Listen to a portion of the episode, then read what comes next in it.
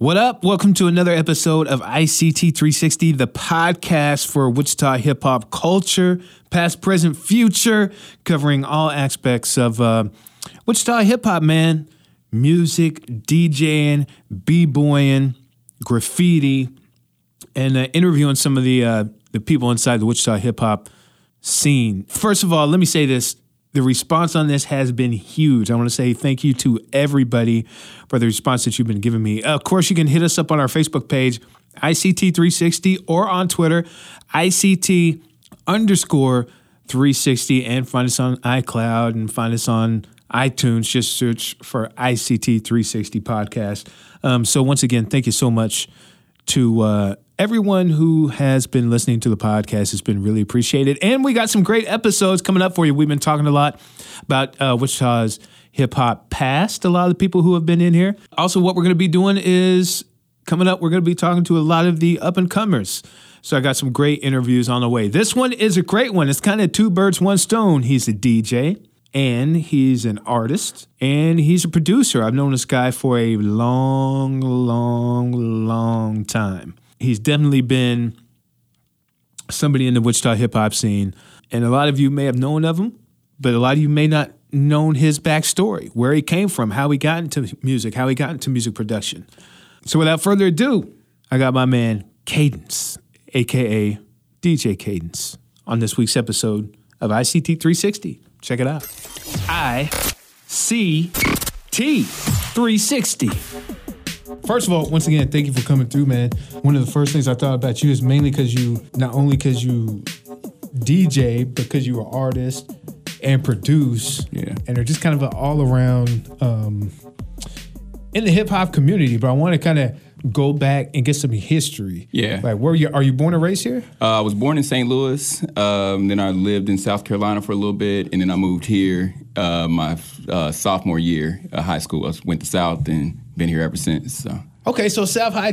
Now I'm gonna be a Yeah. little n- nosy here, real quick. Oh, no What- problem, no problem. That's what I'm here for. what, year did you graduate? uh, 98. 98. Okay. Mm-hmm. So that was around the time when I was in high school. Now, what was it like in South High? Like, what were people there listening to? What were people jamming to? Man, um, the thing about that I really like about living on the South Side and going to South High was everybody was real wide range. It depends. Like you know, we leave for lunch and somebody would be bumping Brotha Lynch. You get in somebody else's car, they got Bone Thugs playing. It, it just really depended on you know the type of people you was hanging around, but you never knew what you was gonna get into when you got into a car. That's one thing about Wichita. People are real diverse. They they ain't really like just East Coast or West Coast. You go, you know, you find all types of people that like all types of different music. And see, that was my next question I was going to move to is coming from St. Louis, South Carolina. Mm-hmm. How did you think? First of all, did you think there really was? Were you surprised when people were listening to hip hop here? Because I know Not a lot of all, people yeah. are like, "What?" Not at all. When, when my pops told me we was moving here, he got a job at Coleman, so he told Okay. me we was moving to Wichita, and I was just like, I thought like everybody else, ain't nothing but wheat fields and, and you know, and, and sunflowers out there. That's it, you know. But when I got here, I seen it was a lot of you know a lot of cool people here, and it was a real good. Mu- it was a music scene that was kind of kind of bubbling. It was a lot of people that was trying to do things, but we didn't really have a lot of direction, you know. So. Now, when did you start first getting into hip hop? Like around what age? I know probably before you got to Wichita. Oh yeah, yeah. Um, man, the first song I ever memorized was DJ Quik Tonight. That was my first song. uh, my cousin Sam was like, he was the, to me, he was like the one that really kept me in music because my mom really wasn't big on hip hop, you know. But his mom used to let him listen to it, so I got to hear the Ice-Ts and all that stuff from him, you know. Instead, because my mom's was more into like the R and B and stuff, you know. That was my mom clean the house, listen to some Al Jarreau, and call it a day. You know what I'm saying? Now, what were favorite, some of your favorite parties growing up, especially going to South High? Like, Mm-hmm. Because I know some of the parties I was going into in the late '90s at the Armories. Yeah. you know, some of those when when you used to get rented a hotel. Yeah, hmm we used You to know. go do. We used to do a lot of the hotel parties back then. Used to rent two hotels and open the door in the middle of, or two hotel rooms and have parties like that. Um, really, uh, was you here back then, '98? Yeah, I'm born and raised here, Oh, man. okay, Yeah, okay, yeah, okay. That's what's North up. High grad, So then, so then you know what's up. We used to cruise Seneca. That's really what we was big about when I was a kid. Man, we cruise Seneca all the time. You know what I'm saying? And it was just up and down the street. You know what I'm saying? All day, all night long. You know, every Friday and Saturday. So that was really what I did a lot when we was a kid. We still went to a lot of house parties back then. It was a lot of house parties, but really for the most part, man, we used to love to cruise Seneca. That's really what I used to love to do. I forgot that people used to cruise Seneca, oh man. that used to be the spot, man. It used to be the spot. Hit that little, uh, the little, um, the little washing uh, place right over there, and then turn around and come back down the street. Yeah, We're gonna have to bring that back. need man. to. We're gonna have to bring that back. Now, when you start actually, what what came first, DJing or like MC and wanting to make Uh, music? producing came first. Producing? Yeah. Um, I've always done music. I went to a visual performing arts school in St. Louis. Okay. Um, I played saxophone. I was in madrigals in high school, you know, so I was already doing music way before I ever thought that I wanted to rap. Um, I started rapping because I made beats and I didn't have nobody to rap on my beats. You know what I'm saying? So that's why I started doing that.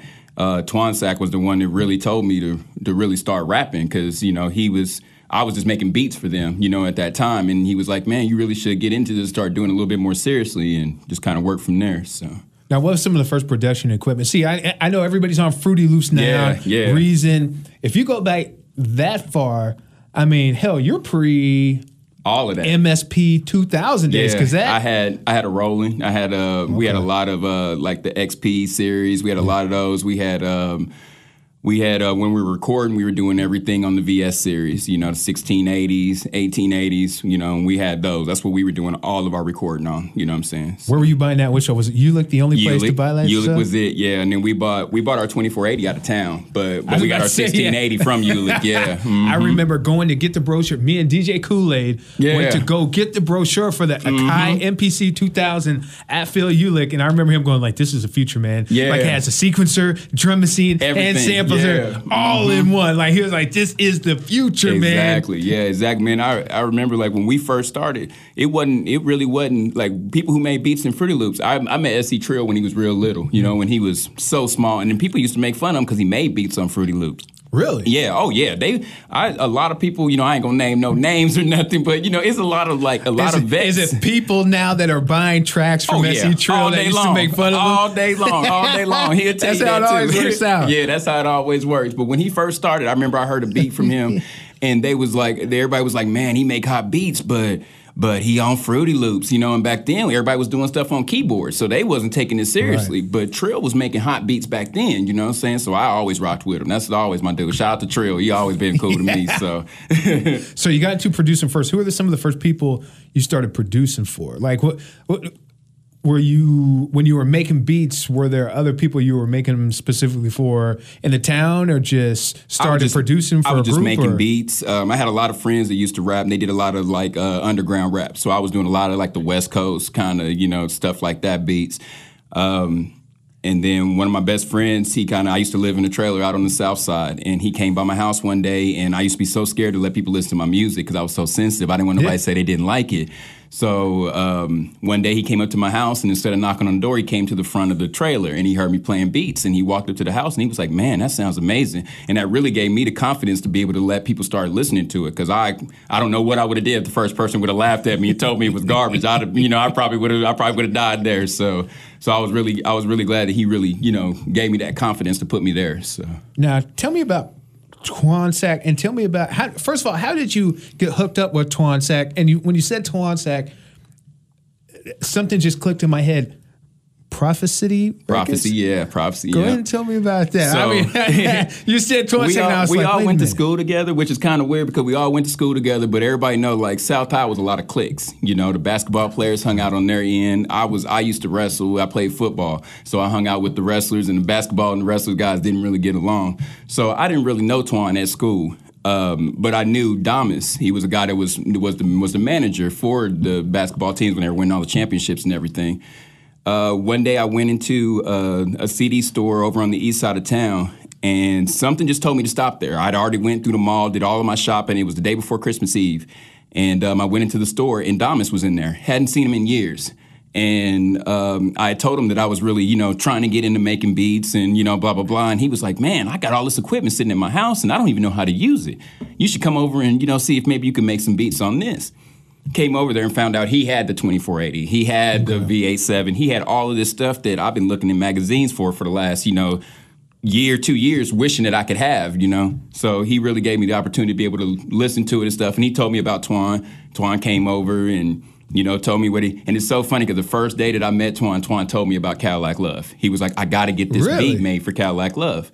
And me and uh, Skills, the guy that sings on the song, were sitting there and we was like, okay, yeah, that's a cool beat and everything. And me and Skills put the beat together and next thing So you know, you it was actually produced that. I never knew that. Yep, yep. Me and Skills put that together. Now, how long did it take to? Now, tell them the backstory about Cadillac Love, what it is. I mean, it, was a pretty big record. That Huge. was Yeah. 2000, 2003. Yeah, 2002, 2003. Okay. Yeah.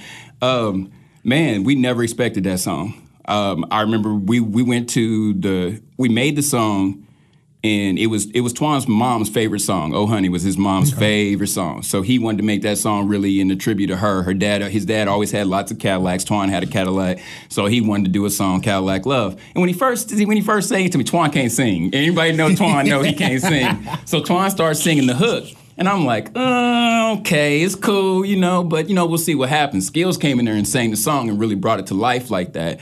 Um, and like I said, we did all of that recording in the Conquistador Apartments over on Rock Road. We didn't Yeah, have no major studios. Okay. Yeah, we didn't have no major studios. We and him sat there. We grind every single morning. You know, we brought that song up to Greg. Uh, Greg kind of leaned back in his chair. Anybody that's ever been in the office with Greg, you know, he kind of leaned back in the chair. He put his head, you know, his hands behind his head, and just kind of sit there and listen. And the whole time he listened, I'm like, he hates it. I know he hates it. I know he hates it. He ain't gonna like it. And he gets done and he's like, This is a good song. I really like it. He was like, You know, you guys need to get your press kit. You need to get your graphics behind it and, you know, get it pressed up. We was like, Cool. We walked out and left. I think Greg thought that we wasn't gonna come back. You know, we came back the next week because we were already in the process of getting all of that done. So when we came back in, it was like, boom, here you go. We got CD, we got press kit, we got all this stuff ready to go. Greg was like, all right, great. He seen that we was serious. We came home on the radio. That that was Thursday when we talked to him. That Friday night, me and Twan got in the car leaving Blue, uh, Blues Brothers or Bruise Brothers over off the South Side, and we get on the highway by two thirty five, and all of a sudden we hear Cadillac Love on the radio. this is like three in the morning. You know what I'm saying? So we like. I'm thinking he got it in the CD player. So I'm like, run that back, you know? So he actually pushes the button. He's like, wait a minute. That's the radio. So we are screaming, going up and down the road like we done made it on the radio. By Monday, we had the number one song in, in in the city, and it stayed there for a long time. I don't know how long it was there, but it was there for a long time. You can still hear that song on the radio. You know, Yeah. people still Yeah, like still it. They still jam to it. You know, Now, who was all on? Uh, and I always butcher the name. I always want to say Prophecy Records. Is it Prophecy? prophecy. Prophecy. Mm-hmm. Who was all on Prophecy Records? Guys, I, that Mm-hmm. was like, you heard a lot of artists who were making noise in Wichita, especially Mm-hmm. in hip hop. But Prophecy was the first kind of label, if you will. Like yeah. Mm-hmm. I remember the, the noise and Connoisseur. I don't remember if Connoisseur was from here, but I remember seeing the noise and hearing, Yeah. Mm-hmm. you know, skills, DJ Hard. But that was kind of the first one, or at least like I kind of noticed. Yeah. Like early, early 2000s. Um, like a regular. Who was all on it? Uh, it was me, uh, Twan Sack. Twan Sack was really the one that really started everything. Him and Dominus, they were the ones that really came together and did everything. Um, then they brought me along because I was, like I said, I made beats and everything like that. They realized how versatile I was and I could do so many things. This was way before I even started even thinking about DJing. And, um, and then we also had a guy named um, Blase who was with our group too. Um, he ended up moving away to um, out of the you know out of the state and everything, so we don't really see him a whole lot. But you know, it's all love to everybody. We still see and support each other. Twan's got a show out in um, out in um, or Washington, and he's getting ready to do that, and it's going to be out there where uh, Damas is. So they're supposed to link up up there and everything. So, What were some of the doors uh, that were open for that song? oh man, I mean, I mean, give it, give us like a before and that, like what happened because of that song. because of that song, uh, I really believe that that song is really everything that I don't think there would ever be a cadence in town if there wasn't that song. Before that song came out, you know, Greg gave us a lot of opportunities to do things like we had the Tall Town Shuffle. We did a show in, at the Cotillion where we, or the Century 2, Tall where we brought all the people, you know, local artists out. We brought a Cadillac out in the middle of Century 2 and brought it up out of the middle of the stage and all this stuff. Um, all those little things like i said we we worked so hard to get there you know what i mean and i think that's what caused a lot of resentment with a lot of artists and also with Twan towards the city sometimes because he was like man we we grinded to get that You know, I used to live about a mile and a half away from Twan, and I didn't have a car. Mm-hmm. So I used to walk every day to Twan's house to get to the studio because the studio was in his back house. And Twan, that's why Twan calls me two feet to this day because he don't care. He's like, one, you short, but two, you know, you will walk anywhere you need to. You know what I'm saying? So no, people don't really know the back story of us grinding so hard just to get that stuff working. But it opened so many doors. You know, so many doors. Now, when producing a beat, what do you do first? You you work on the drums because see, I always wanted to be a music producer, uh-huh. but I can you know I can DJ. I just don't eh, like you know music is one of the things you know I like hearing the samples, but I just can't put it all together. Yeah, yeah, I what, get you. What do you hear? Like, do you hear sampling? Like, okay, I know how I can switch I don't, that, or do I don't do, do, a, a lot beat? of samples. Um, I'm more of a like I like to play the the harmony parts first. You know, like if there's pianos in it or strings, I like to play that part first. Um, then I move to my percussion and stuff, you know, the bass and the kick and everything. That's what really moves everybody, you know what I'm saying? And then I fill in from there, you know. But um, I know sometimes it just depends, really, you know. But more than nine times out of ten, if I sit down to make a beat, that's what I start with. I start with like the chords and stuff that I'm gonna play, you know, before before I play the beats or anything. But some people do it backwards. It, you know, it just depends on them. Which is harder for you, producing a beat or writing lyrics? Writing lyrics, hands down. Yeah. Um, I think when you make beats, if your beats are good, people just say they're good beats. They like them. Oh, that slaps. That's cool. When you do lyrics, people are so judgmental of what you're saying and what you're doing. And is this really cadence? Is that really what he is? That's what he's talking about, you know? And, and, it's like it's so much harder. And you're so worried about if I say this, how is this gonna come off? How is this gonna sound? How is this gonna work? I think writing is probably the hardest part, I think, in my opinion. I could do everything else like that, but writing is the one that takes me a while to do. So. Now, when's the first time you let somebody hear your lyrics? Because you started producing beats, mm-hmm. then you started kind of producing your own songs, rapping on your own songs. But when was the first time that you got the courage to even let somebody? What was the story behind that? That that's what ties into me being a DJ. Um, when I, I used to host karaoke before, um, and I, my songs were really underground when I first started. You know, I was one of them cats, just like a lot of young cats. Like, hey, I need to be this this hard dude out here doing all these crazy things. That's what you know, because that's what I, I, listen to. Lynch. I listen to you know the gangsters. That's who I listen to. The Sebos and all Seeping of that. of a sickness. Exactly. Yeah, that's what I was bumping. So so you know, so it was like that's what I need to be rapping about. That's what I need to do. And my friends was always like, "Yeah, you spit and you cool, you know," but they was never like, "Oh my god, that's that's oh my god, you you you killing it," you know. My friend told me to make one song because I used to I used to host karaoke, and he was like, "Make one song for me that's for females, something you can play while you doing karaoke stuff." So I made this song called "Shake Your Ass." I put it on the thing, and the whole time it was kind of the same thing like with Greg. I'm performing in front of all these people. I've never done it before. They don't even know I rap. They just know that I'm good at singing, so I'm good at doing karaoke. And I did this song, and halfway through the song, I'm like, I just want to stop it because I know they hate it. I know they hate it. I get done, and you know, this is at a you know a karaoke bar, so it's majority white people. They get done, woo! Oh my God, that was amazing. People ask me for autographs, trying to buy my CD and all this stuff, just right off of that. And I was like, I'm done. I know what I need to do. It's club music. That's what I am. That's what I am. I'm a person that likes to have fun, enjoy myself and stuff. Ever since then, I ain't really cared since then. You know, it's just been it's been all good since then what your friends and people on prophecy say like what? Uh, oh you're rapping now? Like yeah, when did well, this happen? they was always even when i first came to them with the beats it was like i gave them beats but i was also like hey i do spit a little bit. So they would be rapping i'd jump in with them. So they always knew i could rap. And really the order was going to be that twan was going to drop his album and then we was gonna drop Damas album, and then Blaze's, and then mine, because I was by far the one that wasn't really rapping. They was like, we get you time to kind of get up there, you know. So meanwhile, I was doing all the production. I was doing all the recording, you know, while Twan was running around doing the quote unquote Twan sack stuff. I was in the studio being the producer behind everything. And I love it. You know what I'm saying? I think that's really where my calling is, you know, to do that type of stuff, you know, because I love doing all types of music. There's nothing that I really just want to do more than one thing. So when did the first CD come out? 2003. What was the name of it? MP3 Dimensional. MP3 Dimensional. Yeah. Mm-hmm. Now, how how what's the difference between you know producing a song, making a song for somebody else, and making a song for yourself, and not just making a song, but making an album? Man, um, man, that's a. I mean, because a song is hard enough. Yeah and especially when you're trying to conceptualize it for somebody else. But when you started working on your first album, mm-hmm. um, you know, because at that point it's a life in the making. Yeah, exactly. Mm-hmm. you know? Exactly. So how did you even approach that? Um, I wanted to make. By the time I got to that point, I wanted to do something that was a little wide range, and that's why it was called MP3 Dimensional. I wanted it to be something that was very wide that showed who I was as a person. You know, I could still rap with the best of them. I could I could talk about the sick stuff if I needed to. I could talk about the club stuff. I talked about my mom and my family and how I didn't get to see my son. I had a song called Somebody Loves You. I had a lot of wide range of things on that album, and I really think that set me up for people to understand who I was because some it's kind of hard to put me in a box. You know what I mean? Because I, I like to do so many different things. My mind's always running, and I think that like all of my albums show that because they're so they're they're all in about partying. They're all about having a good time, and it's all about stuff like that. But at the same time, you don't know what you're going to get from one song to the next. Right. You know, so Now, also when you're making an album, how, how many albums have you dropped altogether? five. 5 Mm-hmm.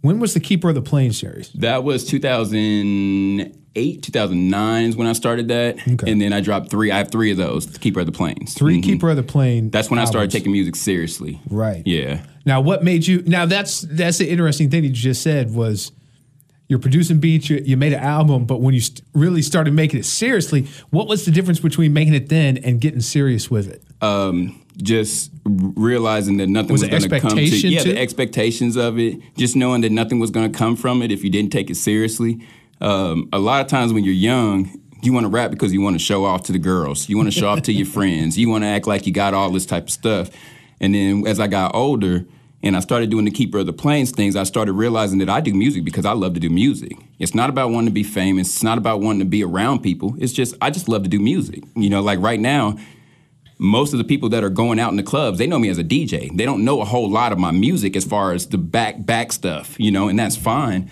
Um, but I feel like, you know, I think that you have to be, oh, you have to understand that music is there's so much that goes into music, and I think a lot of people they they forget. They think all I can do is rap or all I do is make beats, and then I put this music out and it's gonna be a hit.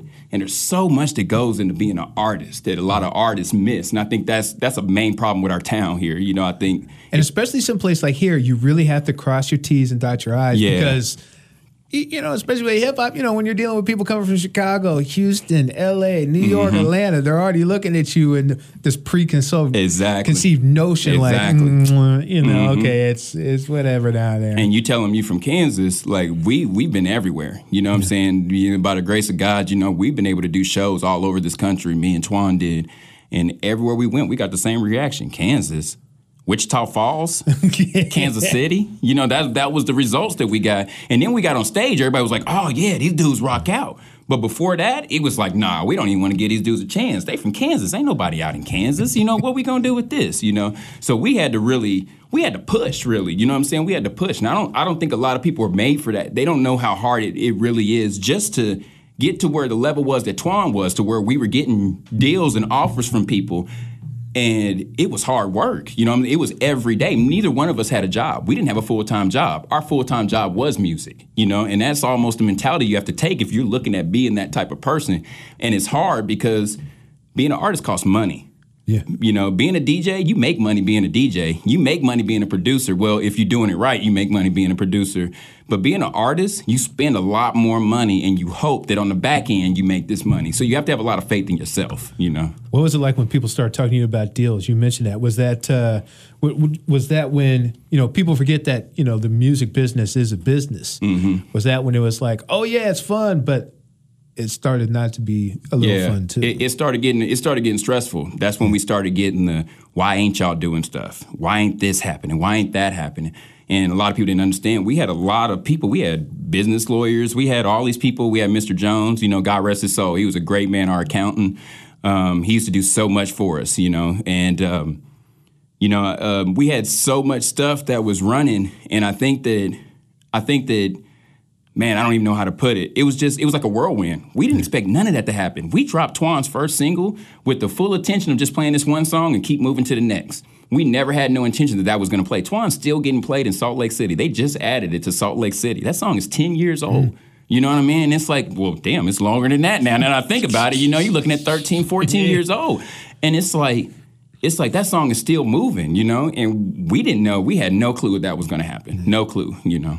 Now you mentioned dealing with lawyers and everything, and Mm-hmm. it, uh, hopefully the statute of limitations for this is over. and and I, and I did a little bit of research, um, and and maybe you can talk about it, maybe you can't. You had albums that were called The Keeper of the Plains, which you mm-hmm. actually got sued. Yep, I sure did. Yeah, Can they tried to. About, oh yeah, yeah, we talk about it all day long. I'm here, man. I'm here. I, didn't, I, didn't, know. You know, hey, I didn't know. Uh, uh, um, but go ahead and tell a story of just how that. So uh, it, it's kind of a be. funny story because the the actual the people who had the problem with it at the time they were actually friends of ours, and it was weird because anybody who knows me if if you know Cadence, if you really come to me and you'd be like, Cadence, I need this, you know, can you help me out? I'm gonna do the best I can to try and get it done. It might not get done that minute, but I promise you, I'm gonna do my best to get it done. So she was like trying to get me to do this this party for them at the Indian Center. So okay. she sends me a message and she's just like, hey, you know, I seen your album's called Keeper of the Plains, blah, blah, blah. You know, and I'm like, yeah, you know, it's, you know, I'm just trying to, you know, show love to my city. I don't know who she is, you know, just out of the blue. And she's just like, oh, well, you know, my parents own that and they own the rights to it and we can sue you and blah, blah, blah, blah, blah. And I'm now, just is that like, like Blackbear Bosin's family? Yeah, like out of the blue, you know? and I'm just like, whoa, like, like one, that wasn't my intentions, you know what I'm saying? Two, like, you know, like what is the, where is this coming from, you know? And then it turned, it, the whole thing changed. It was like, well, if you can come do a show for us at the Indian Center, then we can work something out. And by then I was so livid because I was like, wait a minute, why didn't you just come to me at the beginning and say, hey, we are at the Indian Center. You got a song called Keeper of the Plains. Why don't you come up here and do some music for us? I would have loved to have done that. Right. You know, so that really kind of, really kind of rubbed you wrong. Yeah, it rubbed bit. me wrong. It, it, really wasn't like, and they never ended up suing me or anything like that. But it was just the fact that somebody would try to go that route instead right. of just being like, "Hey, I know you from the city. I'm from the city. Let's try and network and do something." Because, like I said, anybody who knows me knows I'm about networking if if, if it makes sense. You know what I'm saying? So. Especially when you see every postcard with the keeper of the plane. Exactly. So it's kind of like at, at, what point is it kind of like, hmm. Yeah, and that's what I was saying too. I said, as far as I knew, that was a that's a you know a public you know that's for public. I've seen it in a million other pictures. I've seen it everywhere else, but I always wanted to let them know that I didn't mean no disrespect by it. You know what I'm saying? This was my tribute to my city. This was a tribute to me to saying really where the keeper of the plains thing came from me was that I make beats, I rap, I sing, I make commercials for the for the radio. You know, I do all this other stuff. And I'm like, hey, if you want to do music or do anything in this city, I'm not saying you have to rock with me, but at some point in time, you're going to have to make some type of connection with me. Right. And that's where the whole Keeper of the Plains thing came from. You know what I'm saying? Like, if you make beats, if you need beats, I got you. You need a verse, I got you. You need somebody to sing, I got you. I got all these other things. And that's where I was trying to bring into it. But I felt like they thought I was trying to run with it or something, you know? but but it's all love, you know what I'm saying? I you know what I'm saying? You they did was the cool. show, so it's cool. Yes, did the show, everything went good, you know, and everything like that. But it, it's just weird how sometimes people think that you're somebody you're not, you know, and it's like yeah. if you would just talk to people a lot of times, you can find out that those people are using on your side. So, How did uh, Treble Clef Productions come up? Treble Clef came from, you know, me and Twan. Um, oh, sometimes life gets in the way. Life gets in the way. I'll, sometimes I'll, I'll help you out. Sometimes yeah. life gets in the way. So, so it's like, it, so it was like me and Twan decided to kind of do our own separate things. We had a couple different visions on what we wanted to do you know. And so I started my own label. He kept Prophecy. It's still all love. I just left Twansack about two months ago out in Phoenix. We did a video together. We've been doing songs and music ever since, you know. So um, it was just something that I wanted to do on my own. I wanted to have my own thing to where I could control it. And and really, when I started Treble Clef, I wanted to make it more of like the way the Hitmen were, where it was just it wasn't just me. I wanted to have a group of producers because I've always been about a team. You know, right. um, a lot of times people see me and they they see me and I'm so kind of outgoing in the club, so they think that oh he's kind of he's kind of a selfish kind of person because most people that I'm the way I act in the club they think that I'm about myself. But I've never been about that. I'm like a point guard. I would much rather sit on a team and everybody win and we all win a championship than me win by myself, you know. So. And then uh, Treble Clef also did promotions, right? Oh yeah, yeah. We did promotions for people. We ran a lot of promotions for you know for like Johnita Levette. We ran a lot of stuff for her.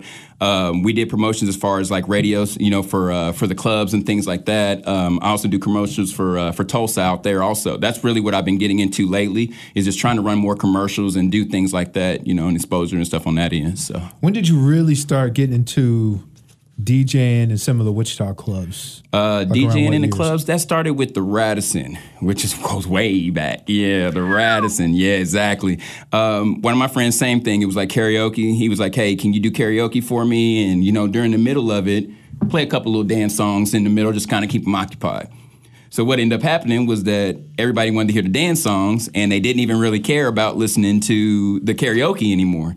And then before I knew it, is I would get to work at nine o'clock and people were just like We don't even want to hear the karaoke. We just want to hear dance music. Let's just party. And keep in mind, back then, Old Town, there was no hip hop music Right. at that time. Right. Yeah, there was none. So this is around what year? About 2005, somewhere around there. Yeah, yeah, that, somewhere around then. That's pre flashbacks. That's yeah, pre, way before flashbacks that- and That's when that. America's Pub was Exactly. You had, up, had to have a tie on. Hey, you, know. had to have separate clothes. Like I be telling Yeah. a lot of these young cats, like they don't understand. Like we used to go to the mall and buy club jeans. You know what I'm saying? Because they wasn't letting us in in our regular baggy clothes. You you had to separate yourself. Me and Royce go to the club. I got to put a white person or a girl between us just to act like me and him don't go to the club together. Because if we come up together, we're not getting in. You know? You know, there was a great story by KTV. I got to call some of my friends at KTV and see Mm-hmm. if they can find it. I don't know if you remember, but it was it was uh uh before it was Acapulco Joe's. Acapulco Joe's, yeah, I remember. I want to Mhm. say. And they people were complaining about not getting in, Mm-hmm. and so they did let an undercover investigative story. Yeah, I where they had remember a, a, a white dude walk in with with uh, with an outfit, and then a black dude walk in with the same outfit, and they did not let the Yeah. black dude in. hmm Yep. And then they went back and they were like, "Oh no, he he had his shirt on tight." And they're like, "No, he didn't." I mean, they rolled back to it. It was cold. It was- it was That's how it was in Old Town. Yeah. and that was only ten years. Yeah, ago. and it wasn't that it wasn't that far long ago. No. You know what I'm saying? And, and it, it's done. To, to speak to the clubs, things can always get better. It's just like anything else in the world. Anything can get better, but it's gotten much better because, like I said, in Old Town, we were not welcome. Nowhere Mm-hmm. near Old Town. No hip hop, no nothing. It was all maybe you got a little. Um, you know, um, some little, you know, uh, shake what your mama gave you or something like that. In the middle, they have some best butt contest and stuff or something like that. But other than that, no, there wasn't no hip hop. So we used to have a line outside the door of people, you know what I'm saying? And that's when people started seeing me as a DJ, you know, and it just kind of took off from there. So, You know, I'm glad you kind of touched on that because I did kind of want to get into that a little bit. Mm-hmm. Um, I know things are better now, but even with, and you don't have to say names or even club names, Yeah, but mhm. is there sort of for, you know, being a DJ, people know you do hip hop or can do hip hop. Is there sort of one of those things where, um, have you ever been told what to play, what not to play? Not really me. Um, I've seen a lot of people get that to where they're told and what not to play or anything. Um, one, I always go where people understand that I'm not. I'm never going anywhere to try and cause any problems. You know what I'm saying? I don't like playing a lot of drama music.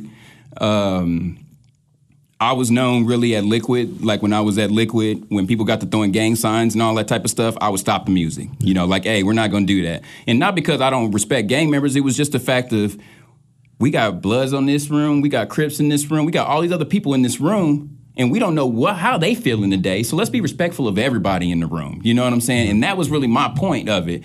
So a lot of people started to realize that I was kind of like the no nonsense type of person like that. I don't I don't really deal with that in the club. You know, we here to hang out with the ladies, have a good time, enjoy ourselves. That's what we're really supposed to be here. Not all this fighting and rah rah rah. Y'all can do that some other time. You know, so I've never really had that problem, but I've seen other clubs where it has been that problem, you know, where it's like, hey, you can't play this, you can't play that, don't play this, don't play that. You know, and my thing is I don't want to be anywhere where I'm like a I don't want to say like a monkey, but really a monkey. It's Yeah. just like play whatever, you know, you just sit here and push a button and be a jukebox. Like your DJ has to be able to control a room. Your DJ has to know what makes that room move. And I think a lot of times people miss out on that, you know. So Do you like DJing in Old Town better than outside of Old Town? yes, hands down.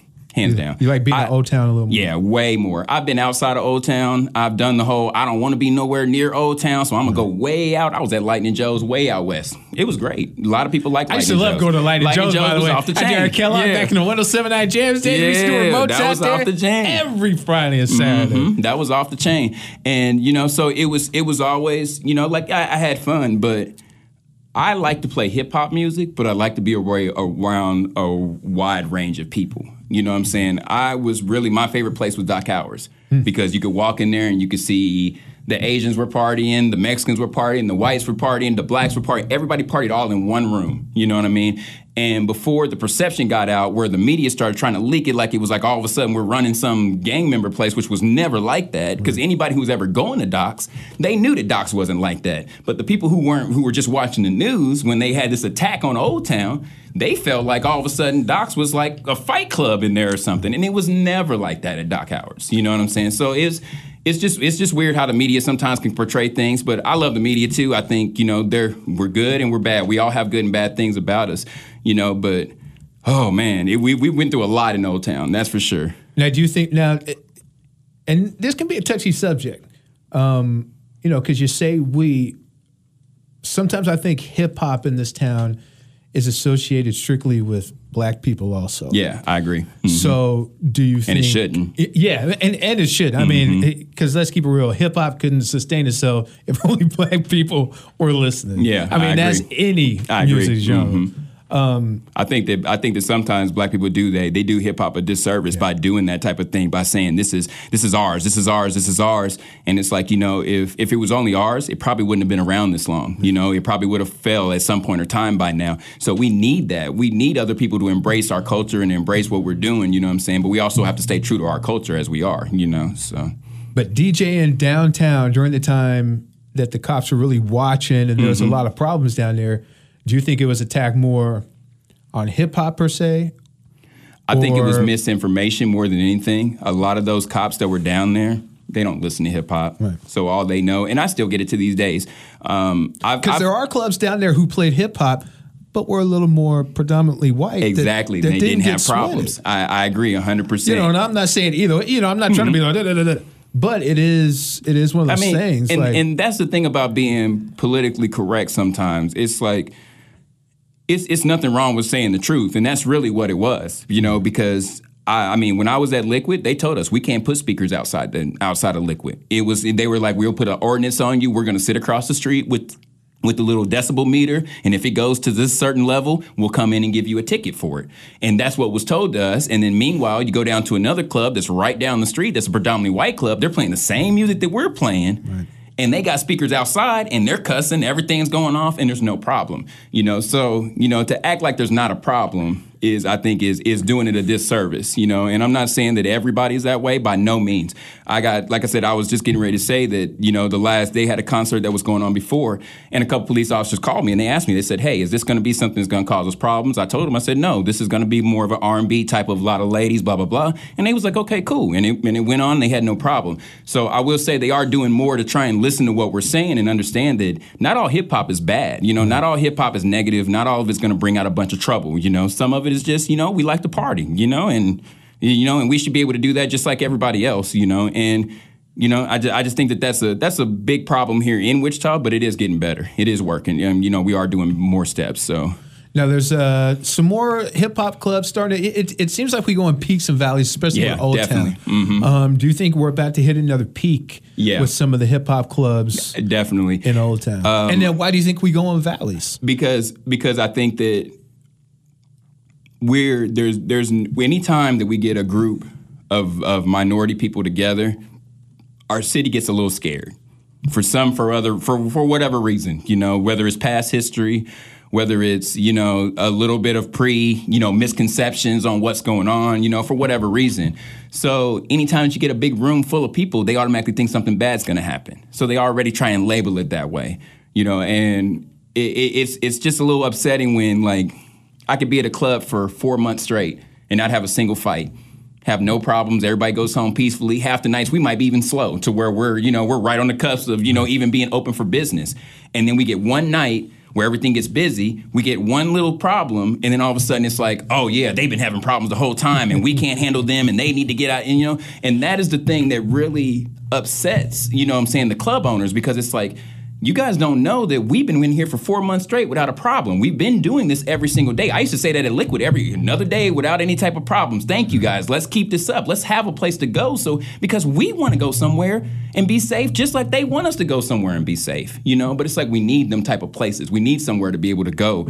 And if you don't give them somewhere to go, they're gonna be on the streets, you know. Now, what was? You mentioned Doc Howard's. What were some of the other favorite um, hip hop clubs? Well, a you you went to coming uh, coming up, you know, as a uh, before you actually kind of really start DJing a lot in the clubs, and then moving into DJing the clubs. What were some of the ones that uh, that you really like DJing? Where, where you're like, this has been ran right. I love coming in. Like it's it's great. Um, Or Are you still looking for it? every well, every place that I've that I've been at for the most part, they all have their little hiccups. You know, no place is perfect.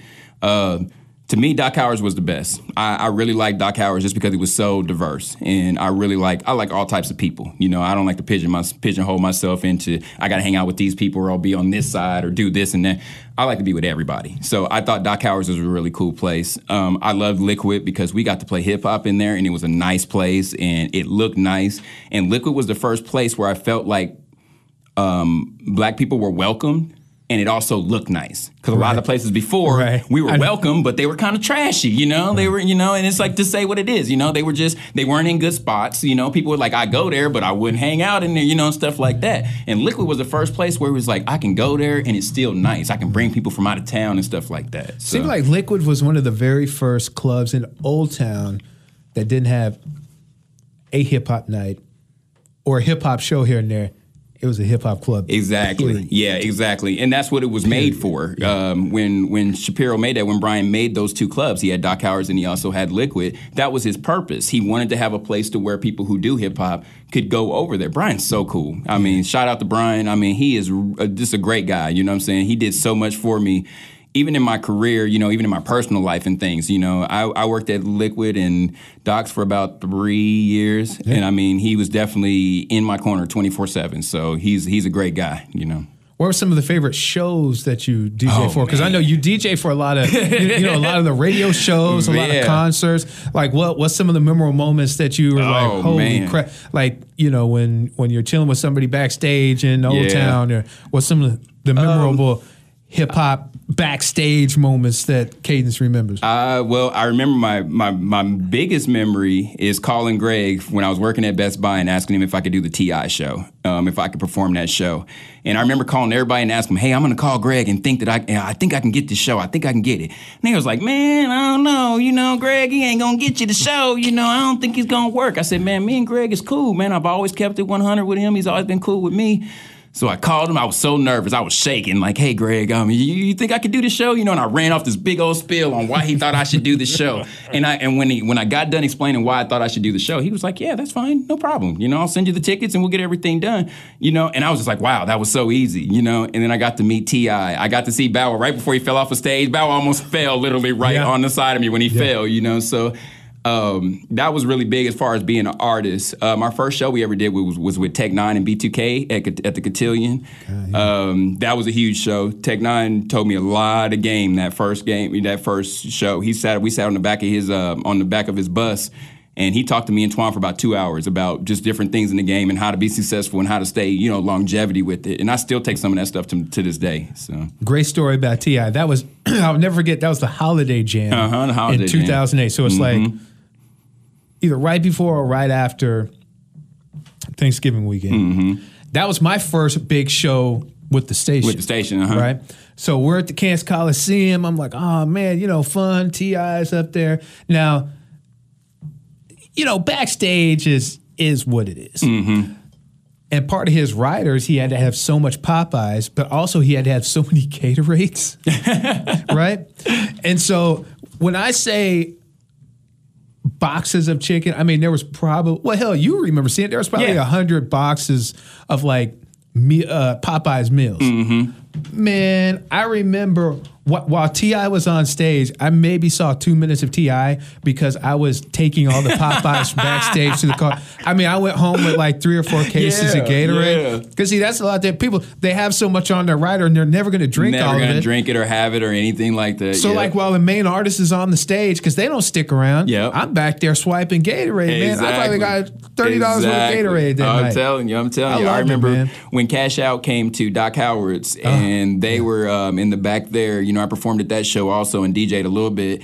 And um, they had like five big, huge bottles of liquor. You know, I mean, Patron. They got Ciroc. they got they got Henny. They got all this stuff sitting back here. And then Cash Out comes out, and Cash Out. I mean, he's taller than me, but he's he's a skinny dude. So I'm sitting there like, this dude is not about to drink one of these bottles, much less five of these bottles. By the end of the night, he's trying to give them away to people. You know what I'm saying? And it's just crazy how How like people when you're on the outside and they look, they be like, "Oh man, backstage must be off the chain, man. It must be like it's just strippers running around everywhere and just money falling all out the, the most ceiling." boring place it's the most boring place to be. I tell people that all the time. They're like, "Can you get me backstage?" I'm like, "You don't want to be backstage." That's why when you see me at concerts, I be on the side of the stage. That's why we're out there with you, with the exactly. crowd. It's so boring backstage. You know what I'm saying? It's, it's really boring backstage. Ain't nothing going on back there. yeah, yeah, and, but people still don't believe you. They don't believe you. They have to see it for themselves. And then when they get a backstage pass, and I mean, it's cool to go meet the people. You know, you do your meet and greets and stuff. But as far as just hanging out backstage, they don't even like to hang out backstage. They get their food, they do whatever they do, they come out on stage, and then they're good. You know what I'm saying? So a lot of people got misconceptions of that. I think that's kind of funny. Now, what you like better, performing or DJing? Oh man, that's so tough. In some senses, DJing is a performance. DJing is performing. Yeah, I agree. I guess which one do you, would you rather do a show or DJ a club? Man, that is so. That that's a really really good question. Or what's the difference between the two? Um, I would say the difference between the two is stress. I don't Okay. I don't stress when I DJ. Um, I, I'm happy to get up there and play music. I'm I'm a lot of DJs are like they don't do a lot of requests. You know, they're really anti the the people type of thing. They're like, just leave me in my corner, let me play my music, and you're gonna vibe to what I do. I'm a DJ that's like all the songs that I've played that people are like, oh, that's my jam. I got that from somebody else. So I welcome requests. You know, I want you to bring me your requests and stuff because I don't have the time to sit at home and go through crates and and listen to music and hope that this is a song that you guys are gonna like the way I like it. I want to hear people tell me what their response is. So to me, DJing is so much easier than being an artist. You know.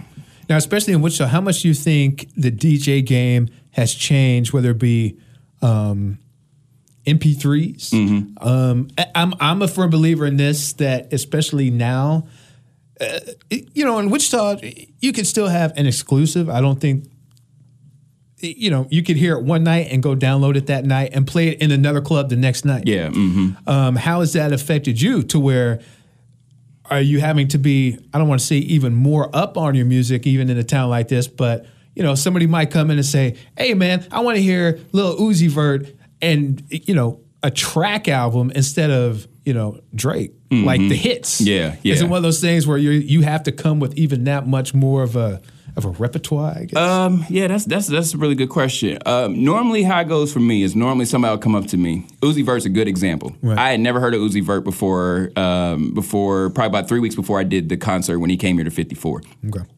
Somebody came up to me and said, "Hey, you got that Lil Uzi Vert?" And I'm sitting there thinking, "Little Uzi, like I'm in the club. You know what I'm saying? This is Old Town. I'm not trying to play nothing called Uzi. You know what I'm saying? Like Well, that's yeah. yeah, Yeah, that's that's not going down. yeah. So I'm like, "Nah, I ain't got that."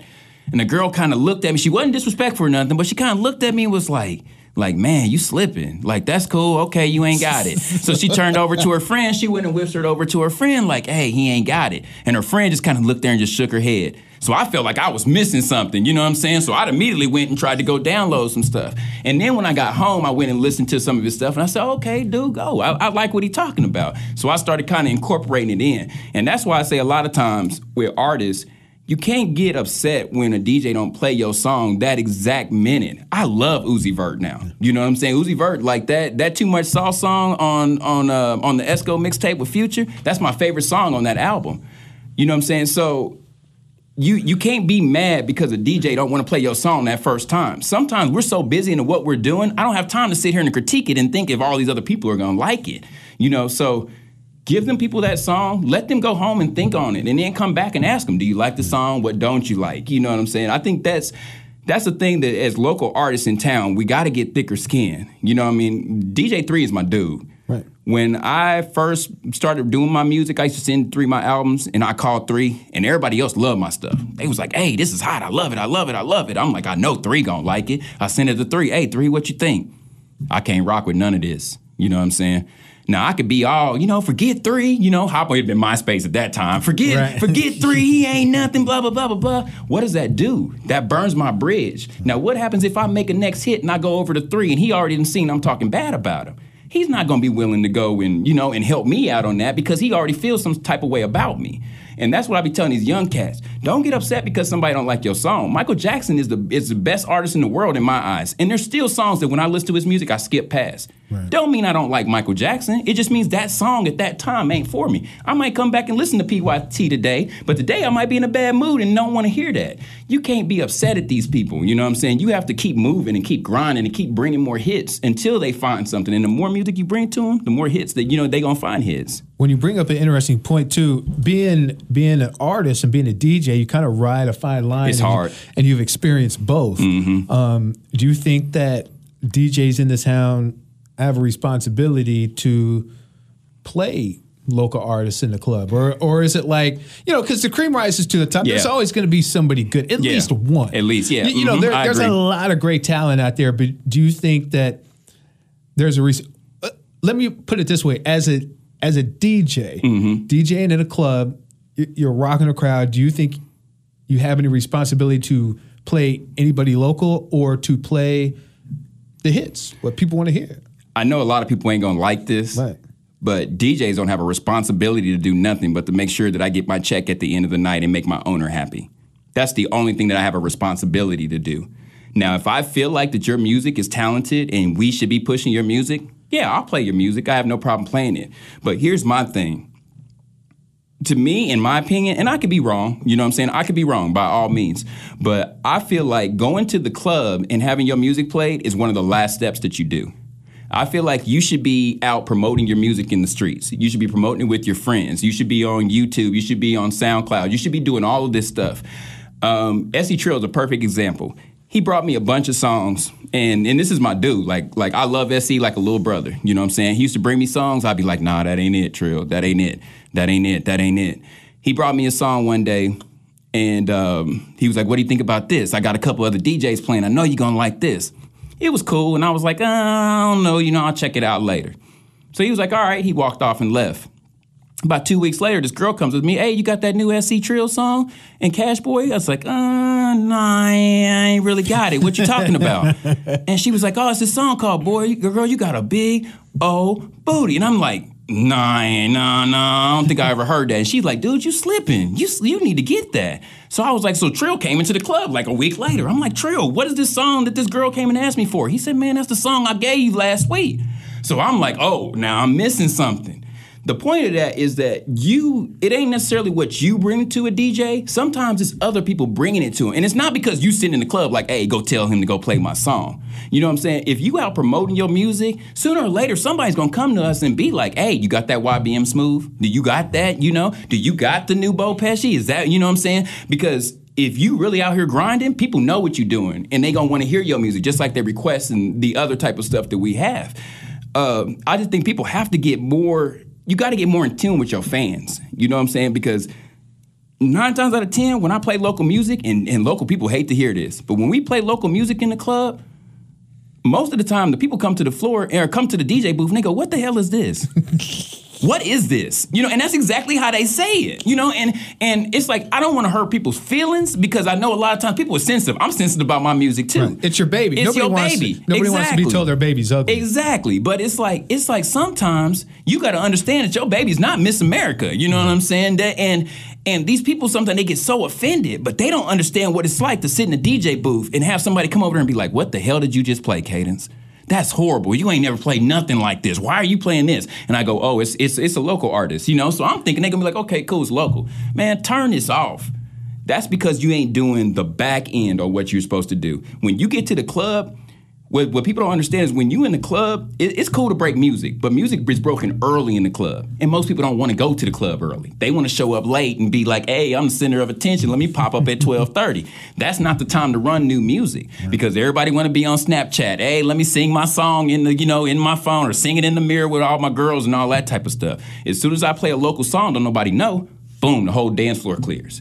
And then the local dude, he don't even want to go out and dance because now he embarrassed. You know what I'm saying? So it's like it's it's like you gotta you gotta understand how things work. You know what I'm saying? You can't go to a DJ at 12:30 and say run my music right now. You know what I'm saying? It doesn't work that way. Come to the DJ on Wednesday and say, hey, check my song out. You know what I'm saying? Follow back up with them because I get man, I get so many emails. You know what I'm saying? It's like people be like, hey, check this out Okay, cool. And I'll come back to it later. But a lot of times they don't tell me, did you check it out? Hey, what's going on? Just following up. A lot of times I don't get a chance to check that out. You know what I'm saying? So How do you view the Wichita local scene right now? Hip hop local scene. our local scene is lost right now. Really? I, I, I think it's lost. You know what I'm saying? Um, there's no leadership, and it's part of our fault. Our uh, this older cats that are here. Um, I think some of it is that the fact that we spent so much time trying to beef, not really beef, but Prophecy better than Gator Made. Gator Made better than Rogish. Rogish better than Whoop De Woo. You know what I'm saying? So it was like everybody was so so much in their own circles that we didn't show these young cats that hey, you can still be in your circle, but network on the outside. You know what I'm saying? Be cool with everybody else. It's not a competition because we all in the same boat. A lot of people didn't get that memo. So now these cats is out here, these younger dudes, and they out here with that same mentality, and it's not working for our city because Twan had me to fall back on. You know what I'm saying? When Twan was when Twan was getting all that heat and everybody was like, I don't like Twan Sack, the little short rapping dude would be busting with him. I like that dude, but Twan Sack, I don't mess with him. You know what I'm saying? He had me to fall back on. Sometimes you need that. And a lot of times it's everybody doing it for themselves. So you getting shot left and right, and you ain't got nobody to deflect no bullets. You ain't got nobody to take that energy away from you. You know what I'm saying? So that way you ain't got to worry about that. And I think I think that's a it's our, our city's lost, and a lot of them don't want to listen when we try to tell them things like that. It's like, hey, he just goes over their head. You know, what does he know? He don't know nothing. And they don't know, like, man, we done been everywhere, you know, all over the country doing this. And we done met all the people that you, the 50 Cents, the Fabolouses, the Tech N9nes, the Fat Joes. I mean, I could go on and on with shows that I've done with people, and they've all told me the same exact things, you know what I'm saying? And I try to give it to a lot of young people, but sometimes they don't want to listen. You can't force them to. It's probably too late almost, so. There's still some hope though. Oh yeah, there's still hope. there's still there's hope. a lot of talent here. I don't I don't want to say like it ain't no talent here. It's a lot of talent here. It's a lot of people. I just think we need a little bit of guidance. It would be great if we would have had a cash out who made it here and he could be like, hey, this is how you do it to be successful. Twan was the closest to do it. I mean, in XV, you know what I'm saying? And and you know, with, with XV, I wish he was around a little bit more so he could kind of give some of that game to some of these younger cats like that, you know, so that way he could show them because he has a lot of information that he could give to a lot of these younger dudes. And I think us as the older generation, we got to start giving back to the younger ones to show them how to set it up because these little kids that are nine years old are going to be the ones that are really going to be trying to make it. And we got to show them how to do it all the way through. So, Well, Cadence, man, this has been a blast. I appreciate it. hey, you man, I'm through, glad man. to be here, man. Glad to be here. We could be here all day long. Hey, there you have it, family. Um, once again, thank you so much for checking in to another episode of ICT 360. This was episode number four. You can check check out the other three episodes on our iTunes or on SoundCloud. Just search for ICT 360. You can check out the Mamarazzi episode, the Creme de la episode, and of course the B-Boy Pattern episode. We'll be having another great episode for you here in two weeks. Until then, I'll holla. Peace.